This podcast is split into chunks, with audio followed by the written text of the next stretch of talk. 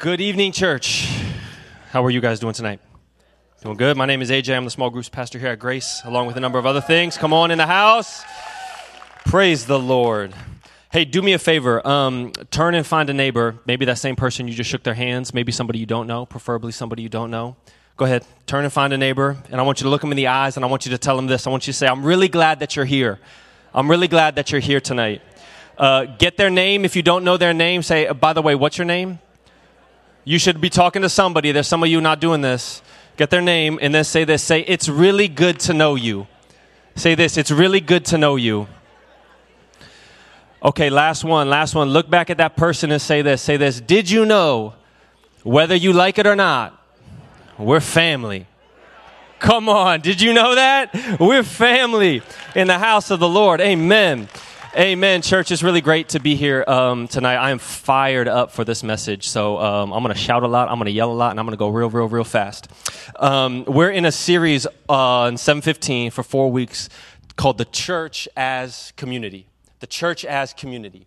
Uh, Pastor Corey brought it in last week, if you were here. Who was here last week? For what is the church? Yes, praise God. What is the church? And Pastor Corey brought it in great, and he talked about the church being a, a sweet-smelling incense in the community.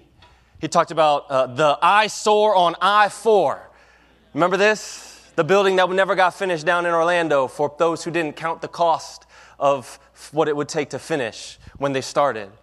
He talked about the community around his mother as she prayed every week for his salvation and his redemption. And the church embodies all of these things and more. Tonight, I'm going to talk to you about something I believe deep down with my whole heart, which is this, that we are better together. You say that with me? Say, we are better together. We are better together. Come on, say it again. We are better together. We are better together. It's the truth. Thank you, man. You're helping me so much. Keep shouting at me tonight. I need that. Tonight, I'm going to fly through a bunch of scriptures to unpack the idea that when you are rooted in relationship, you can produce fruit for the kingdom. It's the principle I call we're better together. Another way to say it is that we're made for this. About eleven years ago, um, my wife and I came to this church uh, after we graduated college. We got married and we moved back up here. This is home for me. And uh, we started coming to Grace Covenant in the old building next door, and it wasn't quite this big at the time. And we didn't know very many people when we came up here, uh, but we met one couple. We met one couple called the Bells, uh, and we just connected. Just, you know, a couple you just connect with. You know, you see them in the lobby all the time. You start talking with them, sit with them at church. And um, the only way that Michelle and I have known church from growing up has always been in small group. Like, you go to church, and then you also have a small group. You have a community. And so we asked the Bells, um, hey, we should start a small group, and we should do it in your house.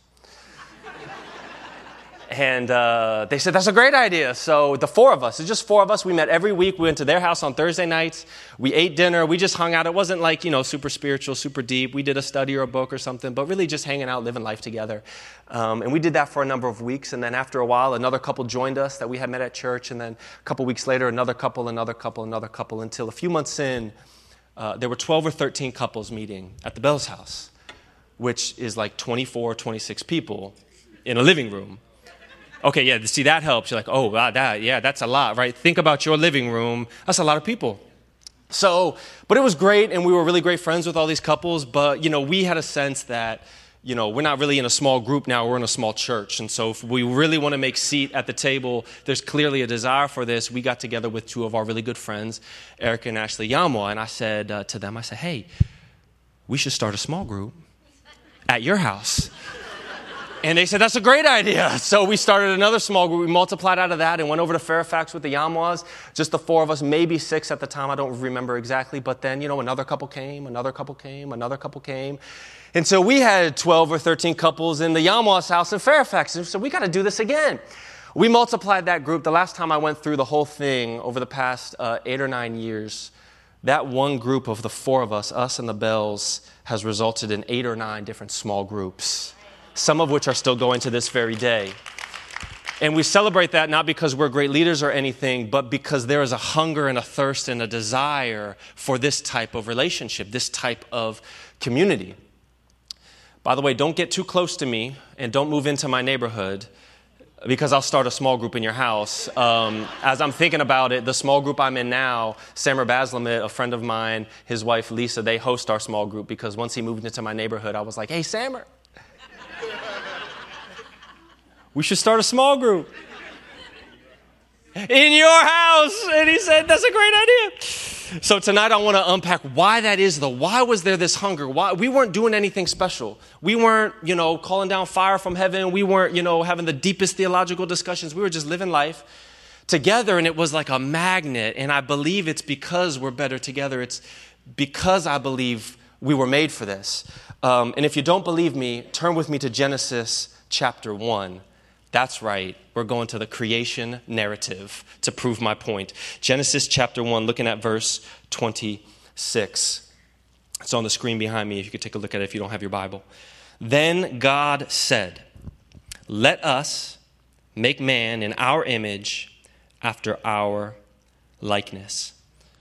You've heard that before, maybe if you've read Genesis one or you've you've maybe heard someone teach on this, but I want to pause there for a moment because you need to understand the power and the impact behind a divine, eternal God saying, let us make something in our image after our likeness. This is the triune God, three, uh, one God revealed in three persons, okay? So it's not that there was God the Father from eternity up until there, and then he made Jesus. That's not how it worked. And then Jesus did his thing for about thirty-three years, and then bam, I have this idea called the Holy Spirit. That's not how it worked. Jesus, the Holy Spirit, the Father, they were all eternally existing in perfect harmony, perfect relational unity forever. When God created us, he didn't create us because he needed somebody to love. He created us because he is love, and he was in an eternal loving relationship with the Son.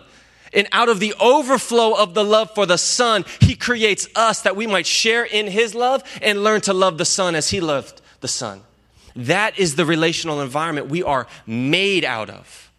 Let us make man in our image, in our likeness. And this is woven into our D N A. And I know that because... So my wife and I dated long distance all through college. Um, if you're in a long distance relationship, there is hope for you. Uh, it is hard, but it can be worth it. Uh, so when we got married, we wanted to just enjoy our relationship together. And so we didn't want to have kids right away. We got on the five-year plan. You know, we would take control of our destiny and all of that.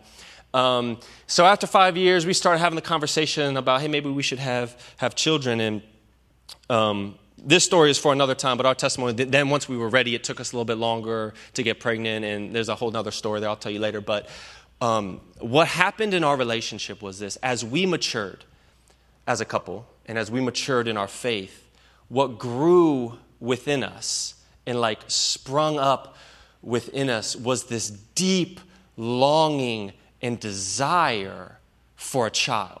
It wasn't like this is the right stage of life, we should do this. This is, the best way I can describe it is, this was the greatest expression of our love for one another, was then to create life in our image. And we didn't learn that from church. That grew in our gut. This is why for couples that, this is for another time too, but this is why for couples who struggle with infertility, it is a deep wound.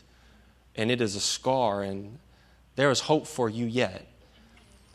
Um, your story's not finished yet, but we can talk about that another night. The relational atmosphere in which we were birthed out of was to share in the love of a loving Father, to learn to love the Son as he eternally loved the Son. So when I say that we are made for this, that's what I mean. And it's my first point tonight, so if you're taking notes, now's a great time to get your notes out. We are better together by design. We're better together by design. It is the way that we are wired to be together. I got a sub-bullet for you here on this one too. Again, just if you're taking notes, you don't have to take notes. It does make me feel better, but it's not about me. It's not about me tonight. But I want you to know this. Spiritual growth is all about relational connection. Spiritual growth is all about relational connection. It's your relational connection to God, but there's another component, which is our relational connection one to another, right? So in our design, we're created to share in the love of the Father. But as soon as God creates Adam and he places him in the garden, he makes a stunning statement. So turn over one page in your Bible to Genesis chapter two and check this out. Genesis chapter two, verses fifteen through eighteen. It says, the Lord God took the man and put him in the Garden of Eden to work it and keep it. And the Lord God commanded the man, saying, you may surely eat of every tree of the garden, but of the tree of the knowledge of good and evil you shall not eat, for in the day that you eat of it you shall surely die. Then the Lord God said, it is not good that man should be alone. Did you catch that? As soon as God created Adam, he put him in the garden to do his uh, some work, his purpose. Placed him in the garden to work it and to keep it. Then he gave him some instruction about how to do it. And then immediately the next thing he realizes is this. That's not good that he's alone. That's not good. So do you know what this tells me? That I cannot accomplish the purposes of God in my life if I'm alone. I cannot accomplish the purposes of God in my life alone. Because God says it is not good. Not just that you can't, not just that you shouldn't. It is not good for you to try it. This is the first time God says anything is not good in the garden, and he doesn't say it about anything else other than man's solitude. Our spiritual growth, our life is all about relational connection. Us to the Father, but then immediately after us to one another. It's not good for us to be alone. And um, I'm not talking about like introverts and extroverts, because some of you um, in the room, well, maybe not in the room, but definitely watching online, you, you're such an introvert, you didn't come to church tonight. You're like, I see these people enough on Sunday, I got to see them again on Wednesday. I get it, I get it. So maybe not in the room, but maybe there's an introvert watching the podcast later in the week, and you're thinking, actually, Pastor, it's kind of great when I'm alone, and I would prefer to be alone. Could you wrap this up so I can get back to being alone? Um, that's kind of how like my wife is. My wife doesn't need any, like she's happy with a book and a blanket and just talk to me in a week, right? I can't exist like that. I itch or when I think about it. So I'm not talking about where you get your energy, introverts or extroverts. I'm talking about when it comes to accomplishing the purpose and the calling that God has written onto your life. He says it's not good to do it alone. And by the way, introverts have to extrovert. Amen. Extroverts don't have to introvert, though. Introverts, you have to extrovert. You got to come out, go to work, got to come to church. You got to go see people. I don't ever have to be by myself if I don't want to. That's not better. I'm just saying it tells me that we're designed to be in relationship, that even those who don't want it, you're in it. You can just take that note and think about it later. That's a good point. That's a good point. But this is my second point, which is this. We're better together on purpose. We're better together on purpose. It's not by mistake. It's on purpose. And in fact, we're better together in our purpose. In our purpose, we are better when we're together. Adam couldn't do it alone. God said, it's not good. When Jesus sends the disciples out into the world, Mark six, verse seven, he says this. He sends them out how? Two by two. Why? Because you can't accomplish the purposes of God alone. It's not good. Paul describes in Ephesians four, we can throw it up, a five-fold ministry. He says this in Ephesians four eleven. He gave the apostles, the prophets, the evangelists, the shepherds, and the teachers. He didn't give them one, he gave them a five-fold ministry. Paul always talks about the body of Christ, each of us having a different role. And why? Look at verse twelve. To equip the saints for the work of the ministry, for the building up the body of Christ. Verse thirteen, until we all attain to the unity of the faith and of the knowledge of the Son of God. The body does not consist of one mem- member, but of many. These are Paul's words. We see this even not in our design, but in our purpose as a church. We're better when we're together. And I wonder, I wonder what purposes in your life, what calling is left unfulfilled because you're not connected to who you need to be connected to.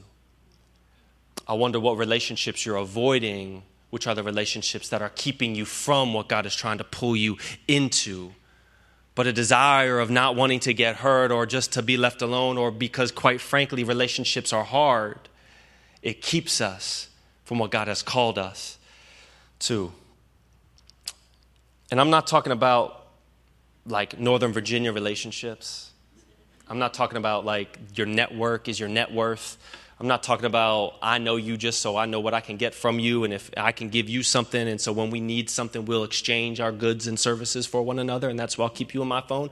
I'm talking about real relationships. I'm not talking about, and I lived in that world for a decade, right? Every relationship was paper thin. As soon as what you had to offer wasn't there, that number disappeared. That relationship was gone. Call you when I need you. That's not what I'm talking about.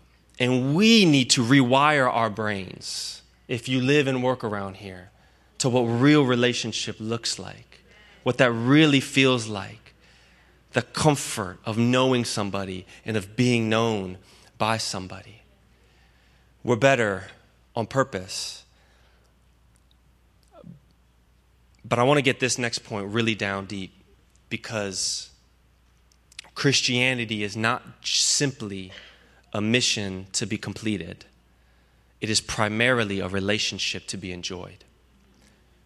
Christianity is not simply a mission to be completed.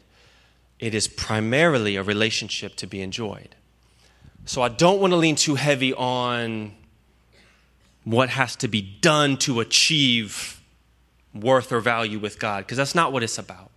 It's primarily a relationship to be enjoyed, you with the Father, us with one another. This is my third point, which is this: we're better when we're together. We're better on design, we're better on purpose, but we're also better when we are together. Hebrews ten, twenty-four and twenty-five says this: let us consider then how to stir up one another to love and good works, not neglecting to meet together, as it is, as is the habit of some, but encouraging one another, and all the more as you see the day drawing near. How are we to stir up one another to love and to good works?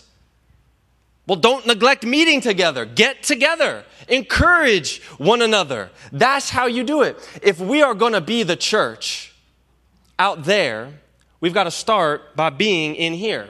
Now, I want to dispel a myth that I've never heard before, and I don't think is an actual myth, but I'm going to dispel it nonetheless. Um, we don't get any uh, bonuses uh, for church attendance, okay?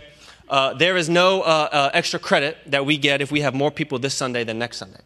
Yet our desire is to fill every seat every Sunday, every service. Now, we don't get any accolades or credit, so it's not for personal gain. But the reason is this: the more that we are here together, the more we can stir up one another to love and to good works, the more we can encourage one another in the way of the Lord, so that when we go back to our workplaces on Monday or on Thursday, we're walking a little bit taller, a little bit more in line with the Spirit. We might have a witness that has something to say to the rest of the world that they haven't seen before. We're better when we're together. This is the corporate gathering that we're talking about here, but there's another gathering that's mentioned quite a bit in the New Testament. Um, especially when we look at the early church. See if you can catch it. I'm going to read seven scriptures really fast. You ready? I told you I was going fast tonight. I did not come to play. Okay, seven scriptures. Don't flip there. Don't worry about it. Just listen. Philemon one two. And once you catch it, start shouting it back at me. Philemon one two. And Apipha, our sister, and Archippus, our fellow soldier, and the church in your house. Acts two forty-six. And day by day attending the temple together and breaking bread in their homes. First Corinthians sixteen nineteen. Aquila and Prisca together with the church in their house. Acts five forty-two. And every day in the temple from house to house they did not cease teaching and preaching. Acts twenty twenty. Teaching you in public and from house to house. Romans sixteen five. Greet also the church in their house. House. Colossians four fifteen, give my greetings to the brothers at Laodicea and to Nympha and the church in her house. There's another gathering place. There's another place. It's like Starbucks was the third place, right? Your home, your workplace, and what's the third place? It's the third place here. There's a familial and a relational connection that occurs when we move from this place into that place. That's just as important. And it does something remarkably different. Remarkably different. We go from, let me say this. we move into a setting of intimacy, of unity, of vulnerability when we are out of this setting and move into that setting. You ever um, gone off-site with a coworker to lunch, like for the first time? Think of a coworker maybe you had, and you know you normally eat in the cafeteria, or if you're like me, you just sit at your desk and eat and don't stop working because you're compulsive. Um, but maybe one day you're like, hey, let's go out and eat lunch. And you know if you've done that, the, the relationship like changes immediately. From that moment, it's like, I've seen you in a different setting. It's like it's like when you see your teacher in the in, in like the mall. It's like, who are you? What is the, what has happened? You're a real person? Like, what is this? But when we move out of one setting into another, a relational setting, an intimate setting, a personal setting, you see people differently. They become different to you. It's not a face on a Sunday. It's a person in real life. And you connect in a relational way that's just different. But I got one more proof point on this I want to spend a second unpacking and looking at. It's in Acts two. It's the first four verses of Acts two.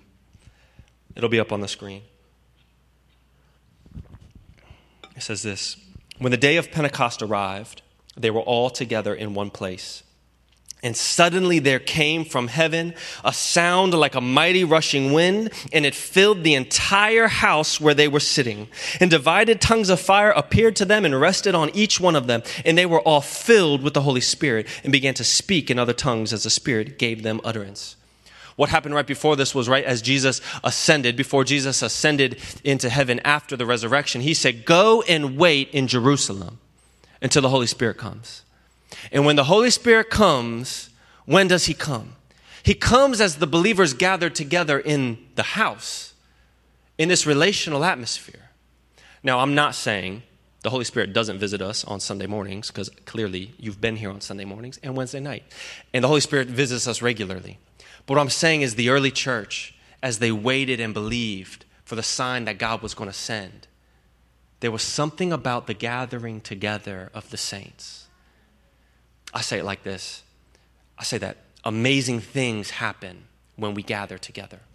Amazing things happen when we gather together. The best parts of life happen when we are together. The things that give us the strength and energy to fight the daily battles come when we are together and we have people to lean on one for another.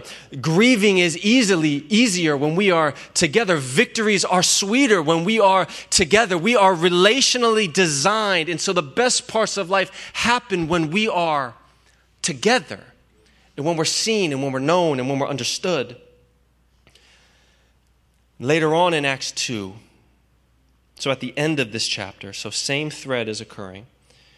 Acts two forty-two, it says this. It says they devoted themselves to the apostles' teaching and the fellowship, to the breaking of bread and the prayers, which, by the way, is the model we follow for small groups, just as an aside.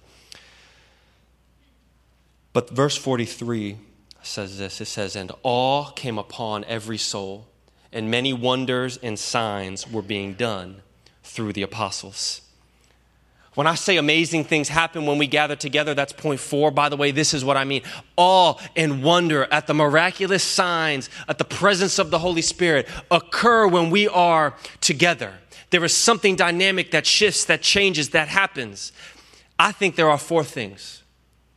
I think there are four things. There's a lot more than four things. If Pastor Corey came up, he'd give you four other ones. Pastor Jermaine came up, he'd probably give you four more.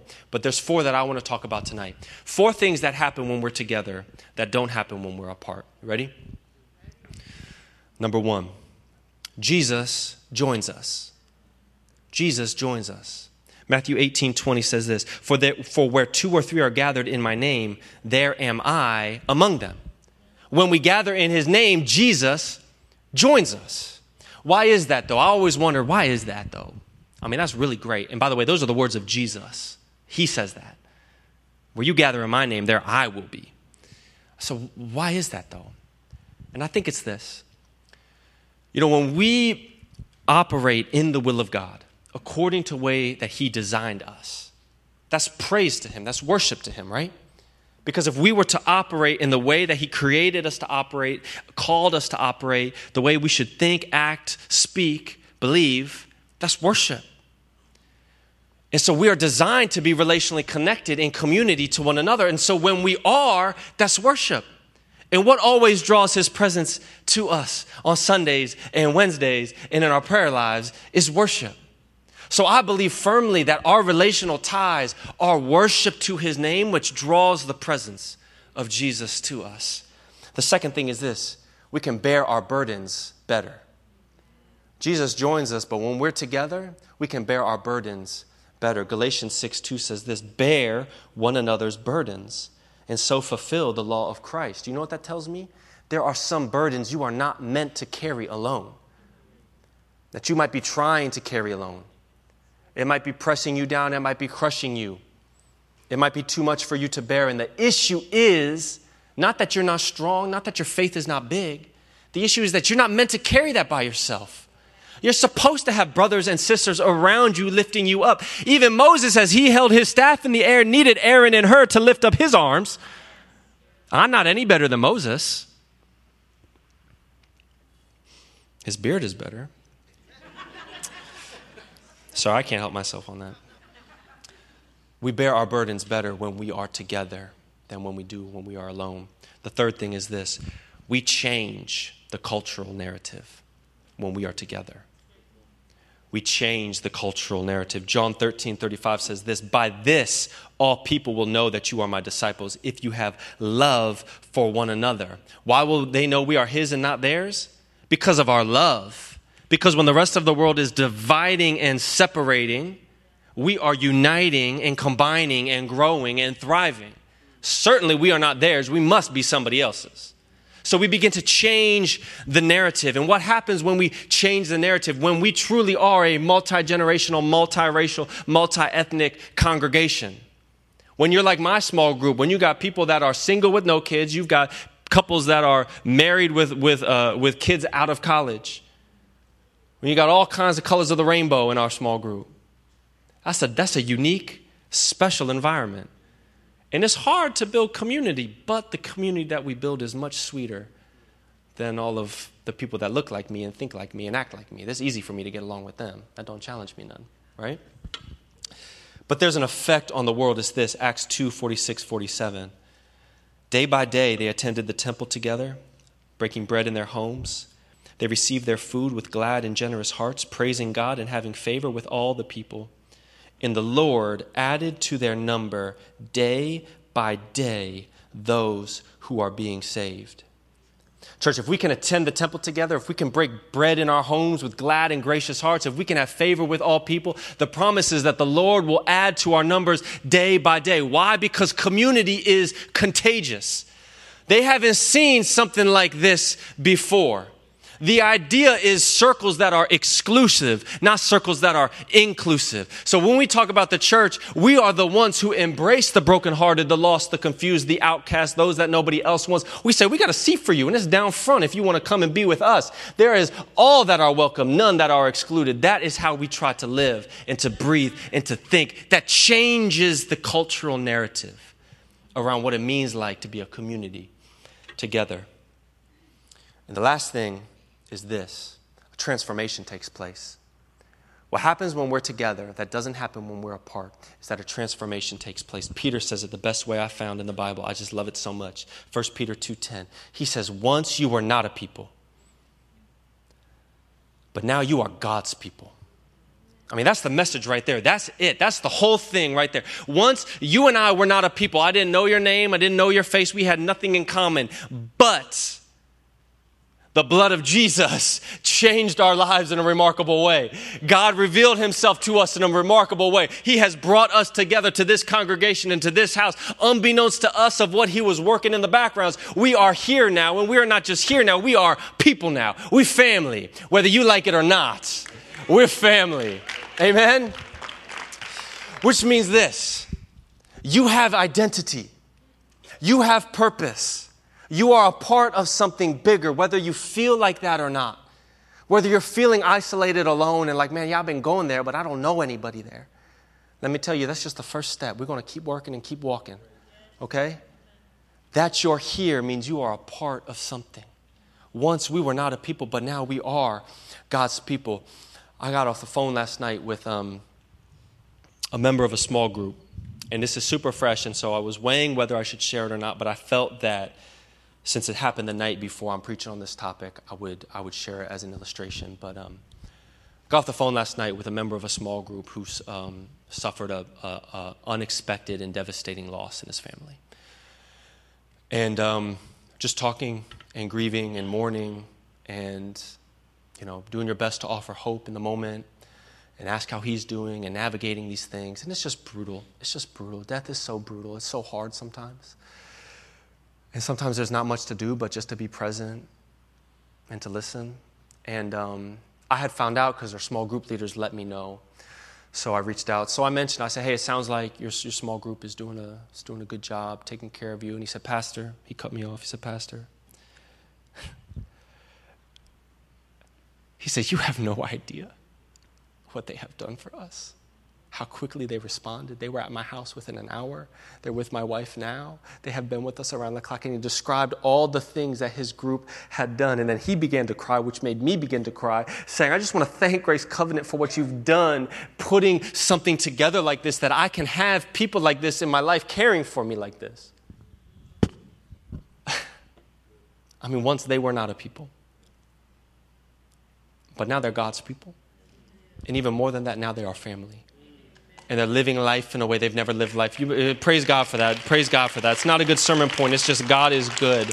It's just that God is good. And in this role that I've had the pleasure of serving in for the last uh, year and some change, I have been able to see the pockets of community that form in our congregation. People sitting together in service, connecting in the lobby afterwards, families going on dates night, date nights together. I see it on Facebook, kids growing up together, playing together. And it just, it, it does something in my heart and in my wiring that is just joyful because I see the church being the church. I see community happening. I see relationship happening. I see people growing and thriving, having identity, having purpose, having calling, having people. I mean, if we followed the original thread of creation and avoided the fall, if Adam and Eve would have avoided the fall, we would have always existed in these self-edifying, self-fulfilling, harmonious tribal families, right? Grandparents, parents, kids, grandkids, living together, loving together. My family and your family, living next door, best friends, all good, sharing everything, having meals together. This would be great. But the reality is that we're fallen, and so families hurt us more than they help us sometimes. Fathers will leave us, mothers will scar us, siblings will abandon us, and sometimes we're left alone with nothing. But how many know our God is a God who redeems? Our God is a God who can reconcile all things, even our sin, unto his purposes. So where we may have lost family, he has given us new family. Where we might have lost something, he has restored it to us and created a way for us to be the way that he has wanted us to be, because he's a God who redeems. And the thing is this, this type of living, it leaves an impact that lasts for generations. Our legacy does not ever come through our accomplishments. It comes through our relationships. The legacy we leave is never going to come through our accomplishments. It's going to come through our relationships. As the legend Maya Angelou said, I know I'm quoting a poet in a church setting. It's okay. It's good. It's, it's blessed, I believe. People forget what you said, forget what you did, but they'll never forget the way you made them feel. Our legacy is in not in our accomplishments. It's in our relationships. And I need to make one more point super, super clear before I wrap this up. I'm not up here just stumping for small groups. Like, oh, I got the mic. Here we go. Big pitch for small groups. Small groups not mentioned in the Bible. It's not a thing in there. You can't look up First A J chapter one, verse one, and thou shalt join a small group. Although that would be the first verse of the book that I wrote in the Bible. Let's just be honest with you. The narrative thread of the Bible is that we're designed to be in relationship and community one to another. We're designed to be family together. And even when we have separated, God brings us back together. And so we use this as a tool to manufacture, to create community, to create family. Because the reality is this, if we don't, then we won't. Right? If we don't fight for it, if we don't create it, if we don't do something to manufacture it, to make it happen for us, we won't. The devil comes to steal, kill, and destroy, to isolate, to separate, and to make you feel like you're the only one all by yourself. And he will get in your ear and tell you that until you believe that to be true. But there's a better way. There's a better God. And he has made something better for us. He has designed us differently. Sundays are just tough for that type of connection. It's hard to be seen. It's hard to be heard. It's hard to be known. But if you want to be seen, if you want to be known, if you want to be heard, it is going to come through the sacrifice of relationship, because community is hard. Relationships are messy. They're messy. Because you, you know where I'm going? Because you're messy. Because I'm messy, right? I got my own issues. And I just spill it out on, on you, and you spill yours out on me. And that's just, this is a part of our life. But it's worth fighting for, is it not? Is it worth contending for? Is it not worth striving for, pursuing, seeking, chasing after?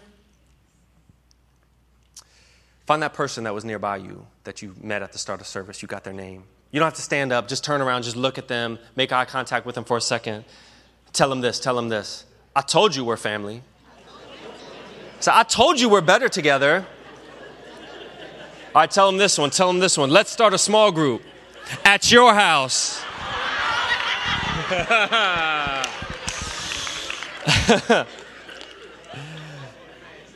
We were made for this. We are better when we're together. And isn't that worth something? Isn't that worth fighting for, striving for, seeking and pursuing, bearing the burdens one to another? You know, it's been said, if you find your people, you'll find your place. I believe that with my whole heart. God, I want you to come up here and help me close. Let's pray. Heavenly Father, Lord, I'm so grateful for the work that you have started with us tonight. God, I'm grateful for how you have designed us, how you have knit us together. God, how you have never left us alone. You are Emmanuel, God with us, but more than that, God, you have left us each other to lift up our arms, to grieve, to laugh, to pray, to celebrate, to live, to eat together. And we will get lost, Lord, if we are not conscious of how you have designed us in just the day to day. But Lord, I am in awe of your beauty and the simplicity with which you have given us access to the fullness of joy, which is your presence with us. Father, just speak to the lonely heart, to the one who feels isolated, to the one who feels alone, to the one who is taking this message with a big chip on their shoulder. I says, that sounds good, but that's not the world that I live in. God, would you break down walls and would you make a way? God, you are the way maker. You are the miracle wor- worker. You are the promise keeper. In our, in our darkness, Lord, you are our light. Lord, would you prove that you are yet still God again? That you can redeem all things, no matter the hurt, no matter the isolation. God, this is who you are. It is your character. It is your nature. Father, I honor you for that, and I glorify your name for it. We love you, Lord. It's in the name of Jesus that we pray. Amen.